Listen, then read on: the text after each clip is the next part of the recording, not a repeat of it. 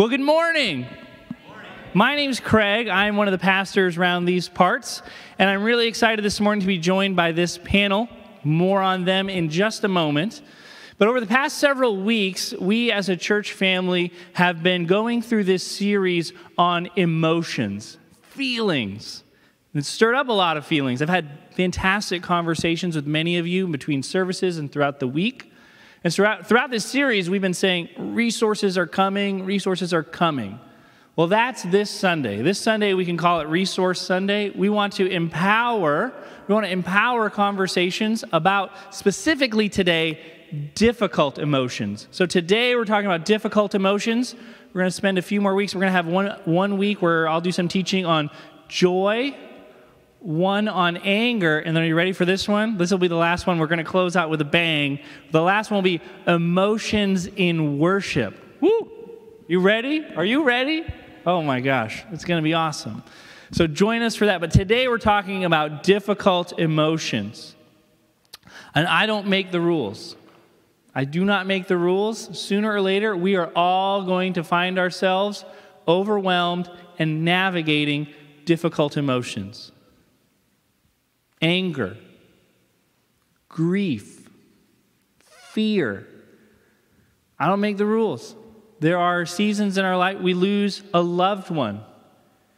Grief creates a fog, and it's very difficult to navigate the fog of grief. Grief has an agenda all its own. How do we navigate that? Anger. Oh, anger is a difficult emotion when you're trying to show up at work and do your job with justice, be a, a, a, great employee, and the person who cheats and cuts corners keeps getting promoted and it stirs up anger. How, as a follower of Jesus, do you navigate anger? Fear. I'm deeply persuaded that one of the things it means to be a Christian is that we don't do anything out of fear.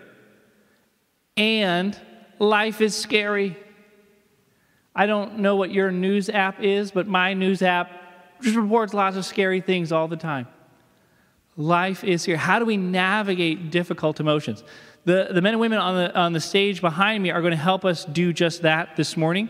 You're going to hear a testimony, you're going to hear a story about how God met someone as they were navigating difficult emotions. You're going to hear from someone else about how uh, connection is what empowers forward movement when life feels unbearable, and what Compass Church is doing to foster connection for those moments when life just, when we, we're hearing the message, we're telling ourselves we're stuck. You're going to hear, you're going to hear about that, and then you're going to hear what the rest of us do. There's moments where we, like, if you think of life as a marathon, there's moments where we get off the track and we need to ah, heal a muscle. We need, we need those Gatorade gummies. There's, there's moments where we just need to get off the track, and there's other moments where we're just still running and we just need encouragement. We're going to be about how we can help each other, encourage each other uh, through this marathon. So let me introduce this panel this morning. To my immediate left, this is Julie Casey. Uh, some of you who've read the book of Acts uh, know the story of Apollos. Apollos was this young, hotshot preacher who he thought he was doing a great job. And then Priscilla kind of pulls him aside in the temple parking lot and is like, hey, look. In many seasons throughout my time here at Compass, Julie has been Priscilla to me. She's just been a voice of wisdom. For several decades, she has led connection and recovery ministries in the local church. And here in our local church, she oversees our Connect team. So she is helping to equip connection group leaders as uh, we seek to just foster connection. She's helping equip the leaders as they seek to do that well. You're going to hear from Julie this morning her story, a testimony of how God met her and how connection changed her experience of difficult emotions. You're going to hear her story in just a second. I'm also joined by Linda Bradley. Linda is a real life missionary. Linda is a missionary from Kentucky to the dark, dark place of Missouri. That's her own self understanding. But God has given Linda a heart for people who suffer alone what I've learned throughout this series, through conversations I've had with many of you, is that many of us are suffering. Too many of us are suffering alone. So, Miss Linda has been really involved with Grief Share at Compass Church. We said grief has an agenda all its own. Miss Linda actually gave me that phrase that grief creates fog. And so her gifting and calling from the Lord is walking with us as we navigate that fog. So she's going to be talking about ways that we can get plugged in with grief share and visitation. It's so easy to forget those among us who either may not be able to get out, who may be suffering from chronic pain. It's life goes on. It's so easy to forget. Miss Linda has a calling from the Lord to make sure no one is forgotten. I'm also joined up on stage by Troy. Troy is a pastor here at Compass, and the gift that Troy is to this community is that so many of us have gotten to experience a pastor's heart through Troy. Troy and I have been in many, numerous emotionally charged, difficult situations with folks. And I have seen people react in ways that I'm like, what am I going to say? That was crazy. And he just responds with care. He moves toward people. Uh, and it's a real gift to our community. He also is getting a master's degree in counseling. And so, what we're going to hear from Troy today is about how we can all participate in care for each other. We have a ministry here at Compass called Compass Care. And Troy is going to be introducing that ministry to us and talking about next steps about how we all can carry each other's burdens. My task this morning, before I hand it off to the panel, though, is to just open God's Word and talk about what God thinks about difficult emotions. How, we've, we've been saying this, this is our phrase this morning that we're going to keep coming back to.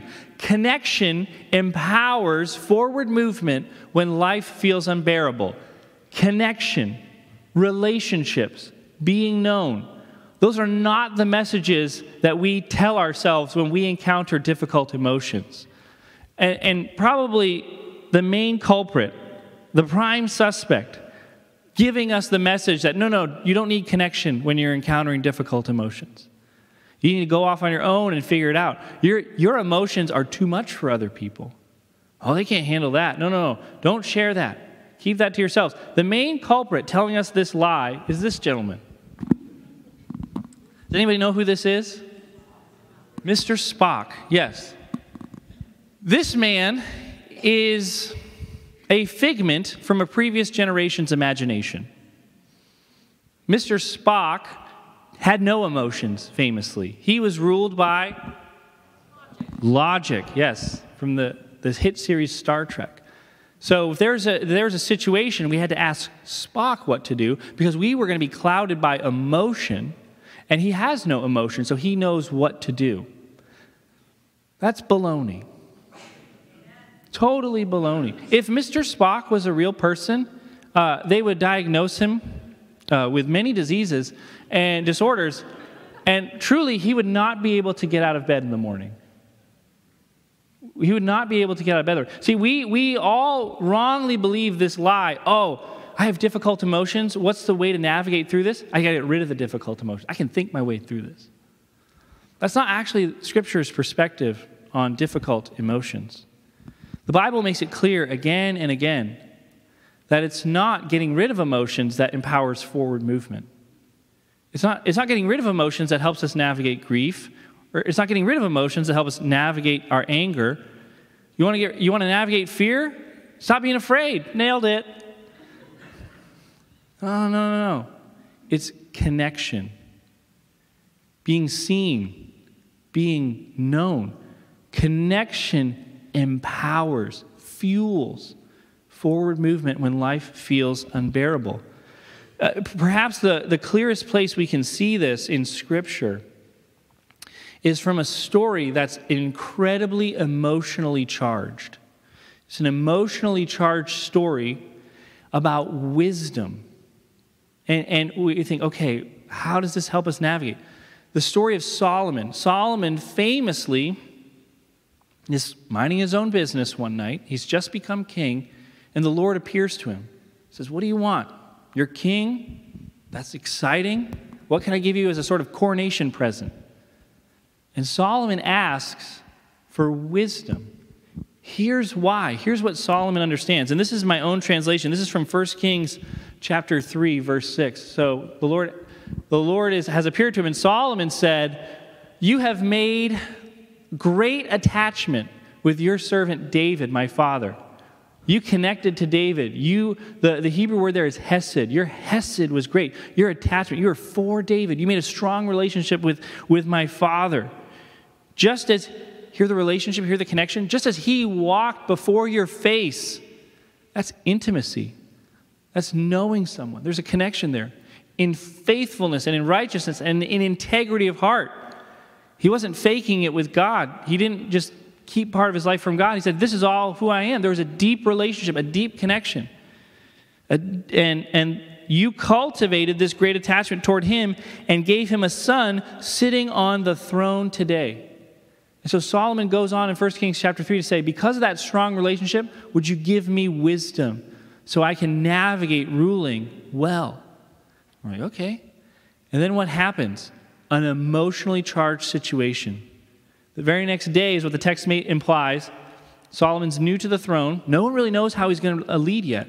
And in those days, there wasn't really an appeal system if the king wasn't doing a great job. He'd be like, Well, Your Majesty, I don't know if I do it like that. His way or the highway. And two prostitutes come before the king. And what had happened was they're both claiming that this one child is theirs. Now, the math does not add up. It can't be both of yours. Whose is it? And one prostitute tells a story. I was sleeping in the night, and the prostitute, we were in the same brothel, and she fell asleep on her child, and she woke up and she switched kids. And I woke up thinking I had crushed my child. But I looked on closer inspection when it got light, and this isn't my child.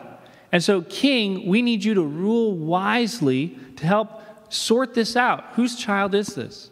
Now, this is very different than 21st century America. There is no social safety net for these women. They are on their own. All right? These kids are not going to get mentored. They're not going to have great coaches who are going to help them you know, make the varsity team. They're not going to get a full ride to USC. These are people that society has forgotten. And so Solomon wisely pretends he's like that. Oh, yeah, just cut the baby in half. What's he essentially saying? I don't care. I've got big things to do. Let's get out of here. Let's get on with this. And that was the expectation. Okay, one one prostitute says, fine, that works. And the other has a strong emotional reaction. No, what are you doing? Whoa. You see, they understood math. You that's not how babies work. They need two halves make a whole. Like, what are you doing? And she's like, I, don't want anything, anything bad to happen to my kid. If, if anything bad's gonna happen, just let, let her raise And you see, Solomon saw a difficult emotional situation, and he didn't Spock his way through it. He leaned into emotions. He leaned into the emotional situation. And what's the reaction that the people watching said? 1 Kings 328 when all Israel heard the verdict the king had given, because he said, Oh, look, she's clearly the mom, she can have the baby.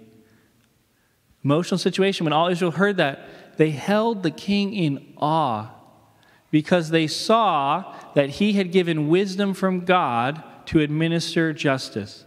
They saw the nearness of God. Solomon asks for wisdom because of connection. He encounters a difficult situation. That connection doesn't go away, it carries him through that difficult emotional situation. We encounter difficult emotional situation, and our connection is what we're going to lean into to map our way through this, to understand that. So, we're going to hear a story we're going to hear about those who are grieving among us, and we're going to hear resources that we can all get plugged into. So, would you please give a warm compass welcome to Julie Casey as she shares her story of how she navigated through difficult emotions? Thank you, Craig. I have to get settled here. Um, as, uh, as Craig was talking, I just want to say um, that the passion that I have for what we've talked about and what Luke and Craig have taught us so beautifully in this series um, comes from my own uh, story that I'm going to share part of with you this morning of my own emotional immaturity and how it was a huge barrier um, in my life, um, in my in my spiritual formation, and that forward movement that Craig was talking about.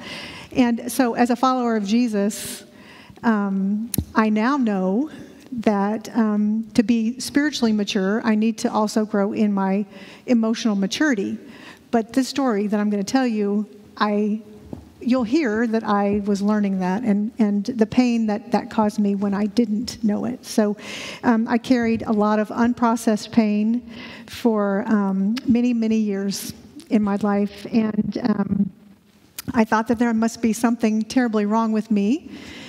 And so this morning, my prayer has been um, as you listen um, to me share my story, that you also have a story. And um, just, just know that sometimes this happens for me when somebody shares, it brings up things in me um, that kind of might feel hard. Um, and so just, just notice that this morning as I'm sharing. Um, you may also um, be reminded of some of your own pain. And so, my hope is that we get to do this together, which is so beautiful that um, we're having this series, is that we want to walk together um, in our pain. We don't want to, we won't, don't want to do that alone. So, if you'll just take a moment to um, let me look at you. it's hard to see you in the dark, but if I can just take a minute to breathe and just see your eyes and know that you're with me this morning because um, when I tell the story, it's never easy to tell. Um, it's still, I still feel those twinges of pain. But uh, anyway, I know you're, you're with me in this, and we'll do this together. Okay? Um, I brought this bucket this morning to illustrate um, my life story from birth to about 25 years old. Um, I was a firstborn and what they say about firstborns is their parents owe them an apology because they're firstborn, and we kind of get we get some things that maybe the other kids don't. But um, I was the firstborn of Richard and Pat Tull, and they went to be uh, with Jesus a couple years ago. Um, and my dad was in the Air Force when I they got pregnant with me, and he was stationed at Tyndall Air Force Base in Panama City, Florida. And so I love the sun, it's in me. and I love the sand um, because that's where I was born. And um, it just brings, reminds me of where my life started. My parents married, my mother was 16, and my dad was 21. They were very young, and they both experienced a tremendous amount of trauma and pain in their own childhood. And they brought that pain into our family. I, looking back as an adult, I didn't know this as a child, but I knew, I know that they loved me, but they didn't know how to meet my needs because of their pain. But that carried, that carried on to me, and it actually created pain in me as a child. I want to say one of the things that I am most grateful for is my parents both trusted Christ um, at a Baptist church kind of hellfire and brimstone Baptist church in Sherman, Texas. I was about two years old. My mother always told a beautiful story of throwing me down in the pew and going forward and asking Jesus to, um, yeah, be her savior. And so I love that, that that was something that um, changed their life. But what my parents didn't know was what we're talking about today, and they stayed stuck in their emotional pain and um, until the day they died. They didn't know that emotional maturity was part of being a disciple of Jesus. So, um, my parents stayed married for 65 years. um, and, but it's interesting that my childhood memories really just include my mother and my brother because my dad, being in the Air Force, was gone several times uh, for a year at a time. When I was four to five, he was in Iceland, and then um, 10 and 11, 12, Vietnam. And so, um, and then often gone for three months at a time. Uh, when he was home, he was emotionally distant and um, disconnected from our family. both of my parents, and I'm really glad we're going to talk about this in a week or two. I don't remember when Craig said, but both of my parents, their pain came out in anger um, uncontained anger and often rage. And so my home was not a happy home, it was not a joy filled home. And so um, my parents' predominant emotion was anger. When I look back on my childhood, many of the pictures that I see, my predominant emotion was fear. That's why I have this fear on my bucket here.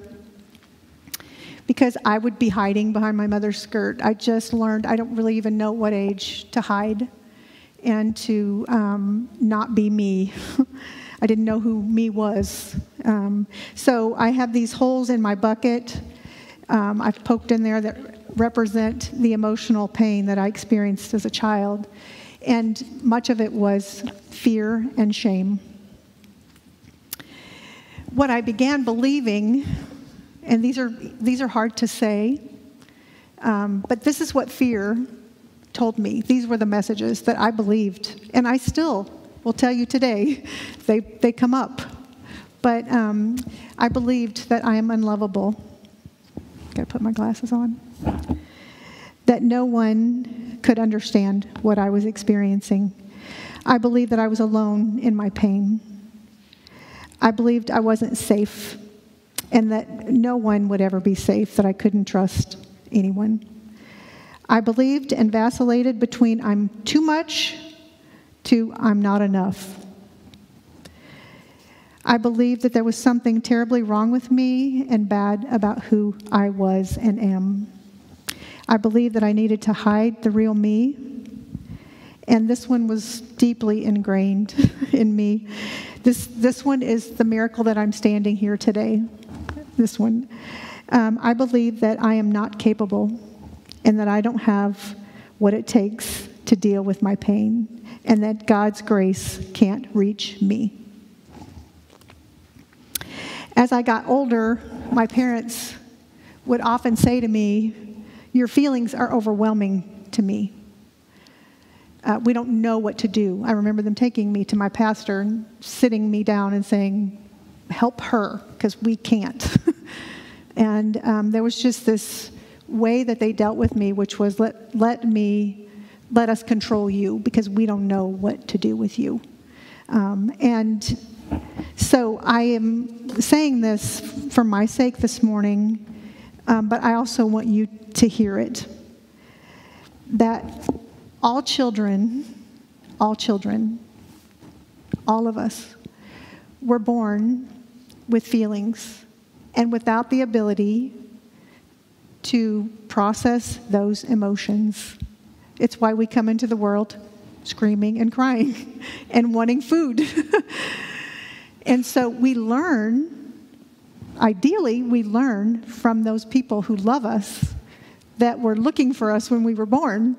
And we learn from them that we're safe and that those emotions are normal, but someone's with us in those emotions. We're not alone. And so that's, that's how we, that's kind of what Craig says. I didn't make up the rules. that's kind of how it is. So I used to feel shame that I had these big emotions, but, or that I had emotions, but no, we all feel. It's just some of us learn to feel them a little, I wouldn't even say easy, but, um, or we don't feel them at all and we stuff them in. So, um, so, yes, uh, Marcus Warner says in Building Emotional Resilience no child is born with the ability to bounce back or process painful emotions. The pathways in our brain are formed and grown through practice in relationship, in connection with adults who are able to contain and regulate their own emotions. I'd like to share one story that kind of, I think, kind of describes my childhood pretty much. um, it's that little girl right there. And when she was 10, when I was 10, which is that picture, I was in um, the fourth grade. I came home from school. My dad was stationed at Oxnard Air Force Base in Camarillo, California, which is beautiful, Southern California. And I came in, I don't know where my dad was at the time or where my brother was, but my mother was sitting on the couch. I can see that flowered couch, and she was upset. And I knew because I had already had my radar very in tune to what people around me were feeling. Not what I was feeling, but what everybody else felt. And I knew she was not happy. And she said to me, Your dad got orders to go to Vietnam. And I don't really remember if I even said anything, but my 10 year old self began to feel terrified. I felt insecure and fear. And I knew I had friends whose dad went to Vietnam and they didn't come back.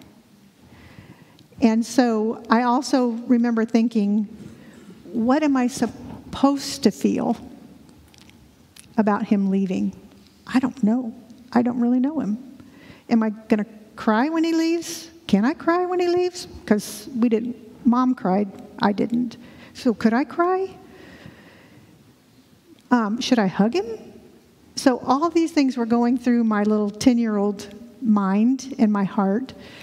And what I did with that was I went to my room in base housing, and I can see that room in my mind's eye. It's pretty simple my bed, I had a little desk, I had a toy box, and I wasn't the neatest. At 10, you know, I kind of had a messy room, but I remember thinking, oh, I'm going to move this little table over here, and I'm going to put these books up here just so, and I'm going to organize my toys, and I'm going to make this space a place that I can control so I don't have to feel as insecure as I feel. And for me, that really became a pattern the first time I remember of um, if I can control my environment, my home, my children not getting too out of control or too loud, my house not getting too messy, too much of anything, then I can feel I can feel secure and not as anxious. I also had a lot of other coping mechanisms, flesh patterns that were not healthy in ways that I learned to cope with my emotions. These duct tape pieces on these holes are ways that I um, tried to cover up that pain through um, pretending to be okay when I was not okay. So I looked on the outside like I was okay, but the inside, I was hurting and really struggling. I performed for acceptance. I was a pleaser.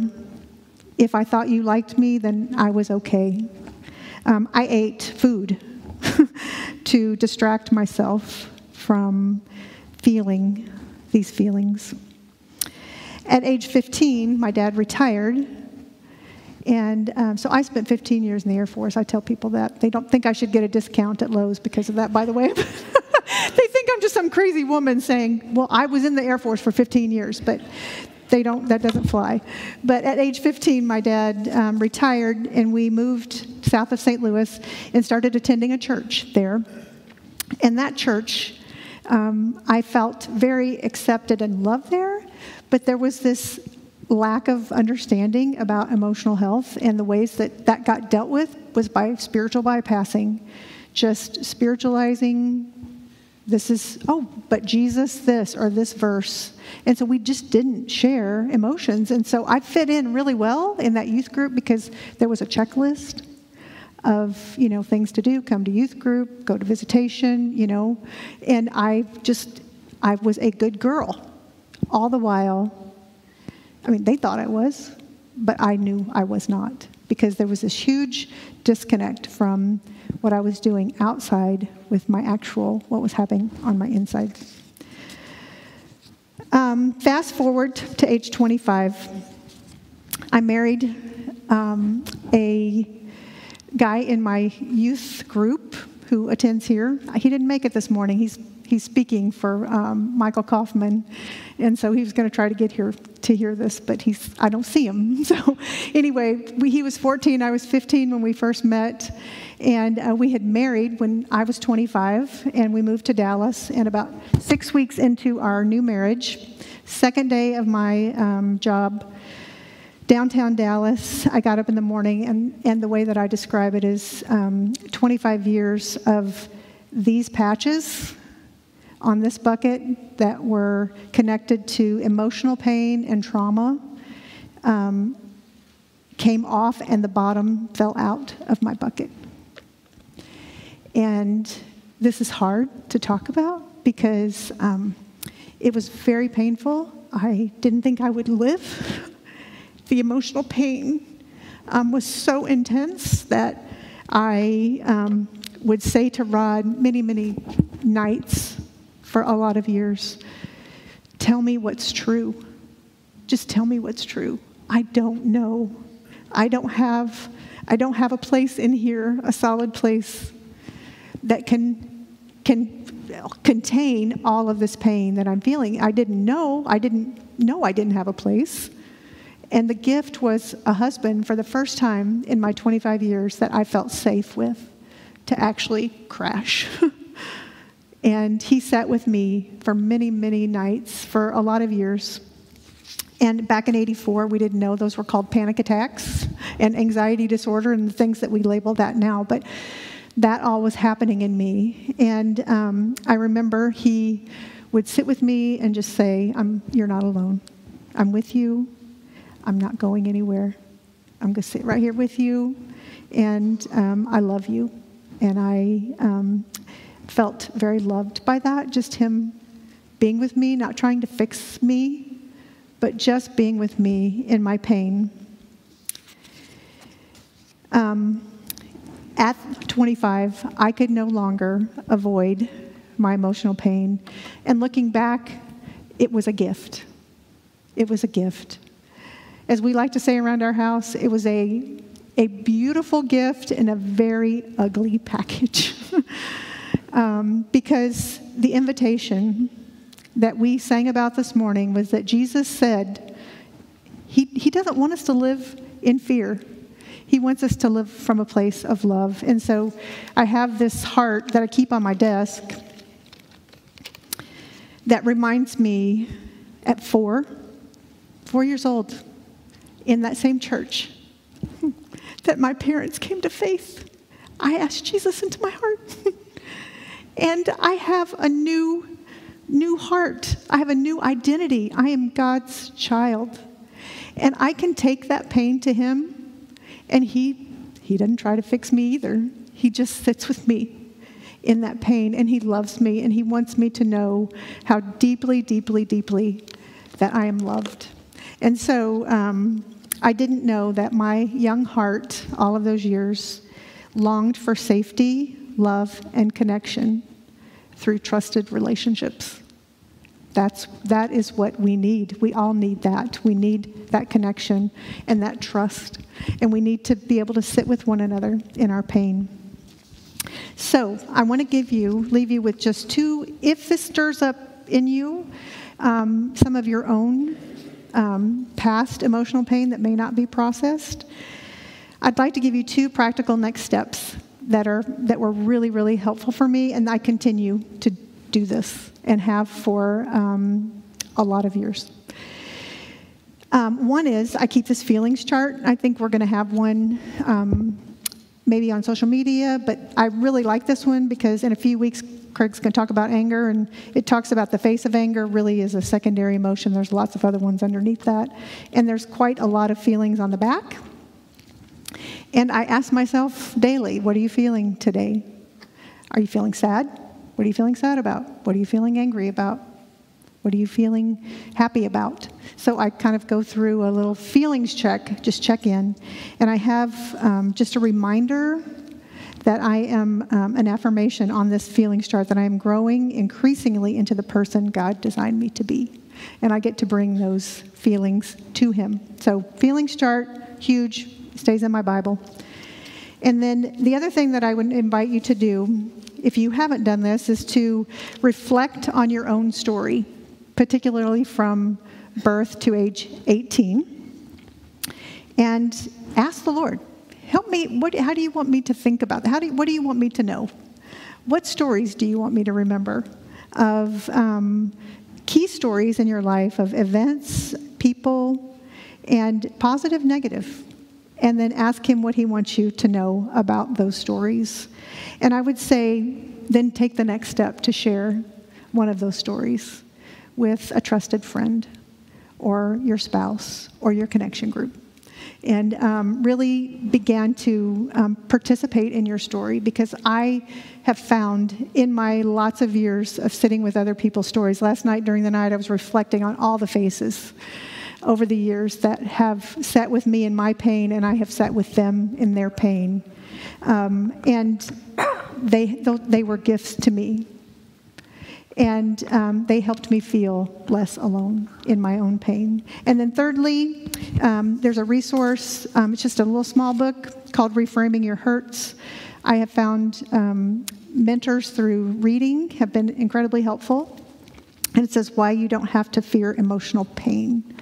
So, um, Miss Linda is going to come talk to us now about um, her passion as it relates to grief share.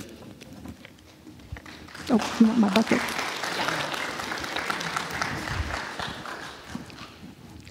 I really like the bucket because we all are a container, and within us, there are many emotions.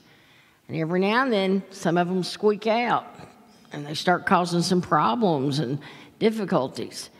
And if we deal with them and accept them and get help for them, it makes things start running smoother with time. But if we stuff them inside, things can become very difficult. I really like this series, and I've been a Christian since I was eight years old. I'm 74 now, and I don't think I've ever heard ministers preach on emotion like this, and I'm so glad.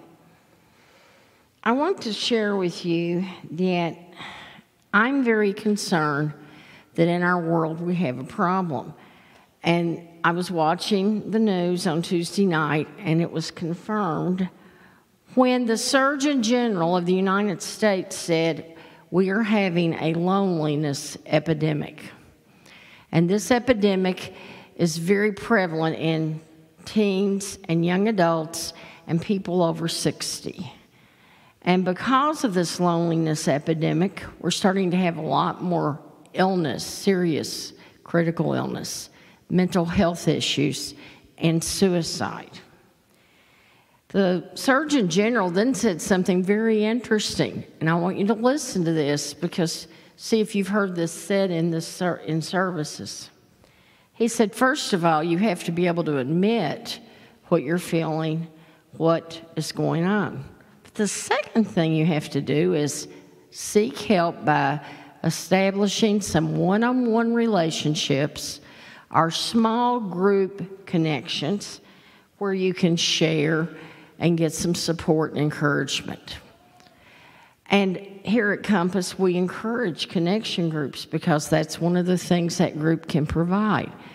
But another thing we are encouraging is if you have needs that might be a little more serious than some of the ones you share in connection, or you need to go further with that uh, concern is to go to a special group that, uh, that uh, centers on the thought. I coordinate Grief Share. Grief Share is a beautiful program and it is based on and rooted in the Bible. One thing I love about Grief Share is what it did for me.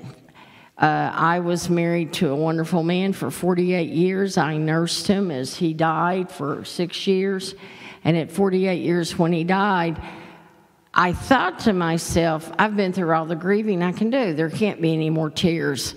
Little did I know there was a lot more tears and a lot more pain. But I got into a grief share group at a church here in Columbia, and it really helped. Then, when my mother was sick and started dying in Kentucky, I went to be with her, and I was in a grief share group there. I came back here and went to another one. In fact, I went through the Grief Share program myself five times before I started uh, conducting Grief Share here at our church. I really appreciate that our elders and pastors understand the need for this. I currently lead a grief share, and uh, I'm very happy that um, I have Debbie Jones, who's sitting right back there, lead it with me, and um, it, it's a real blessing. Another blessing for both of us is we're Stephen ministers, and we went through the Stephen minister training, and that really helped us understand a lot of people about people and the things they go through and how to uh, reach out in a ministry. We will start. Um, I would like to encourage you, if you're interested in Grief Share, to let me know. Also, uh, we have these little uh, QRs, little codes here, and you can go online through them and find where you can uh, say you're interested in Grief Share. You can call the church office or you can see me. I would like to encourage you to think about if you need Grief Share or if you feel you know someone who needs Grief Share. One other thing I want to share with you is this Grief Share uh, is written about dealing with death, loss. What we found out is it's not just about loss. We grieve many things in our life. And because we grieve many things in our life, uh, we go through different experiences of grief. Grief can be a broken relationship, it can be a broken marriage, it can be um, losing a home or losing a job. It can be so many things. So we have actually started having people say grief share even helps with these other things that we deal with. We will meet uh, May 21st if anyone would be interested. We meet 2 to 4 on Sunday afternoon in the conference room in the office downstairs. The second group that I want to tell you about started because I was very concerned. We had a lot of people who were at home. They were homebound or unable to get out for various reasons.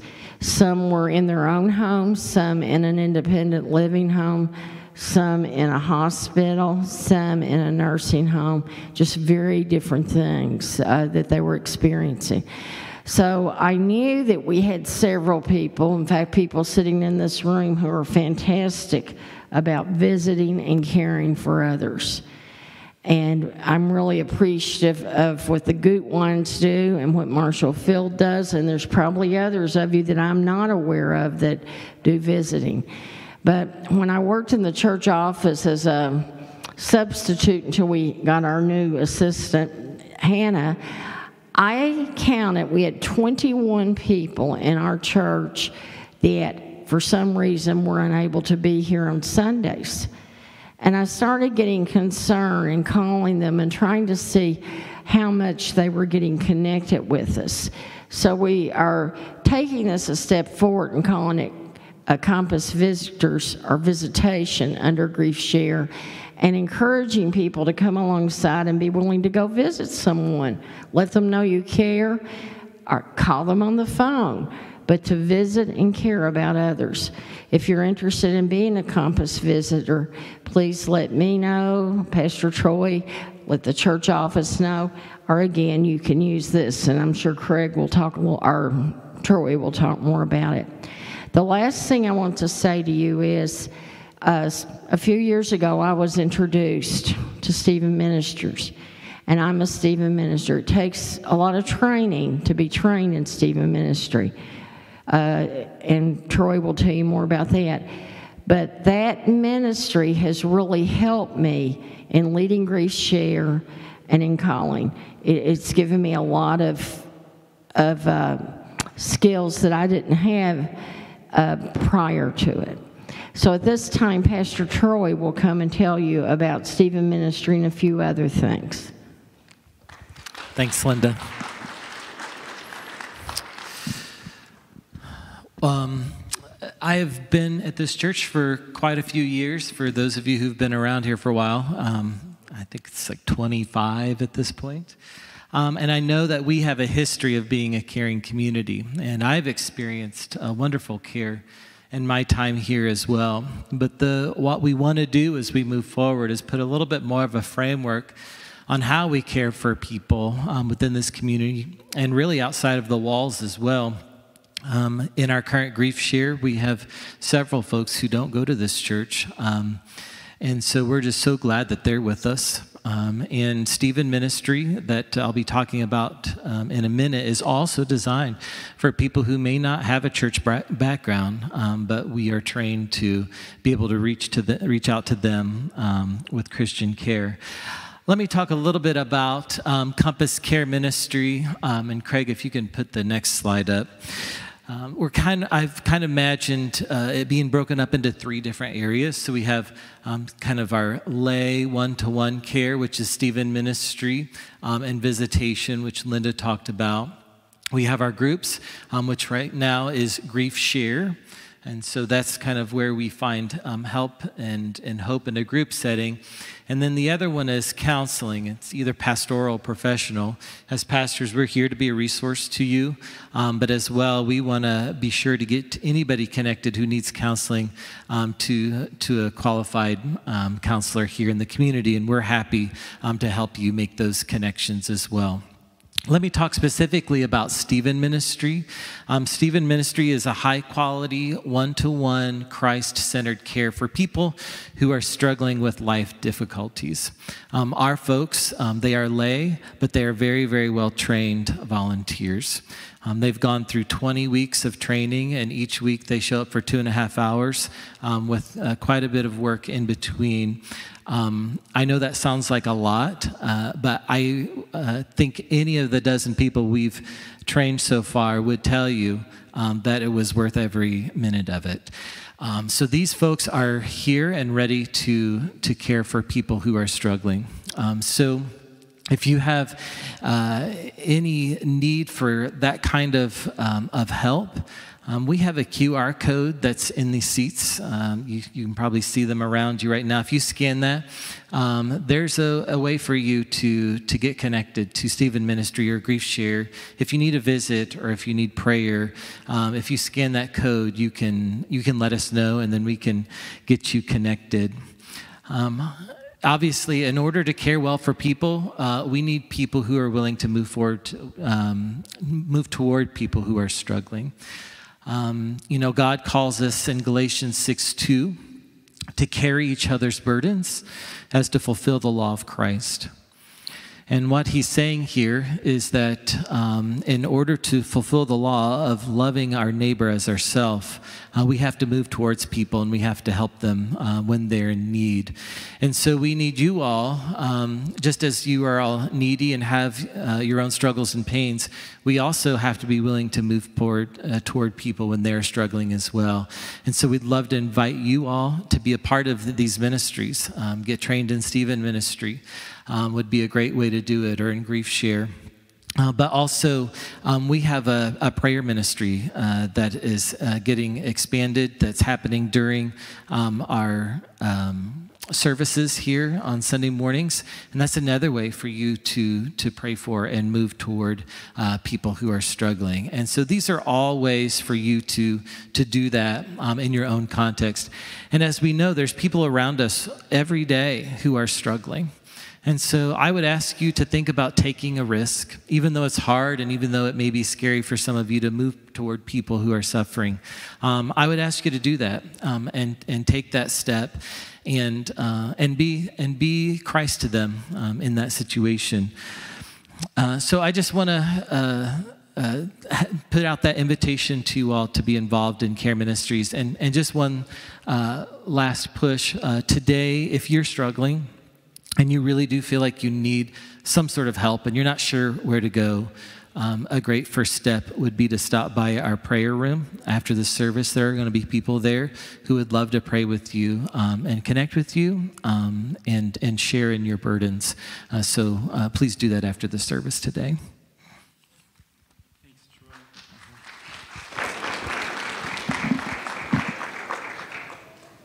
Yesterday, the Kidders celebrated Jet's seventh birthday, and I was reflecting on that. I remember when he was first born, I was pastoring at a church, uh, not this church, it was a different church, and while I was pastoring, we got put on a meal train. And we have friends, dear friends, who don't don't love Jesus and they're very skeptical about this whole church thing. And they kept being like, wait a minute, what's why is everyone dropping you off food? This is so weird. Like, what did you do? Are you in a cult? Like, no, no, no. Like, this because you're a pastor there? I don't think so. I think this is just what everybody does for everybody else. And they just didn't have a category for that. They're like, that is so odd. We live in a very isolated world, and connection communicates more than you know. We really do believe that connection is what empowers forward movement. It, it, it reminds us that we're not stuck when we encounter these difficult emotions. So, you heard a testimony of someone who encountered difficult emotions and how connection, both through her husband and connection in the church, helped her navigate through that. You heard about opportunities that we can get plugged in with Grief Share. We all grieve. We're all going to need this ministry at certain times. Again, we don't make the rules. Sooner or later, the wheels fall off. It, and that's it's part of being human.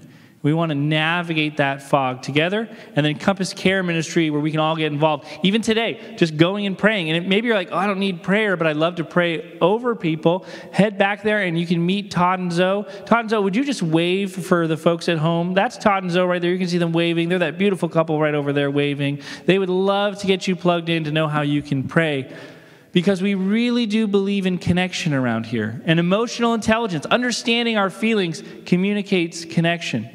Uh, when Israel was on the, the edge of the promised land, they're heading into the promised land. Moses says to them, Hey, I've given you a lot of, lot of rules and statutes, but pay attention that you do them. And, and here's why he says it. it sounds kind of unusual at first. He says, Observe these statutes that I've given you carefully, for they will show your wisdom and understanding to the nations. Emotional intelligence, that's part of that wisdom. They'll show your understanding to the nations who will hear about all those decrees and say, Surely this great nation is a wise and understanding people. You might say, They have some emotional intelligence. What does that look like, though? What other nation is so great as to have their gods near to them the way the Lord our God is near to us whenever we pray to him? You're not alone. You're not alone. We have been connected to this triune God who is near to us whenever we pray to Him. You have this family here. You're not alone. We're not stuck. We can navigate difficult emotions because of connection that God has made available to us. And we can grow in our connection both with God and with each other. So if you need prayer, please, after the service, just head out to that prayer room. There are men and women who would love to pray over you, whatever you're navigating but we're not alone, and we can do this thing called connection together. God in heaven, we trust the scripture we just read that you are near whenever we call on you. We call on you now, Lord, for help navigating forward. God, we don't want to spiritualize away real problems. We know that there are men and women suffering in this room. God, I pray that they'd not suffer alone, that they'd hear the invitation this morning and find ways that their local church can foster connection so we can move forward together. Ask all these things in Jesus' name. This podcast is part of the ministry of Compass Church in Columbia, Missouri. For more information, please check out compasscfc.com.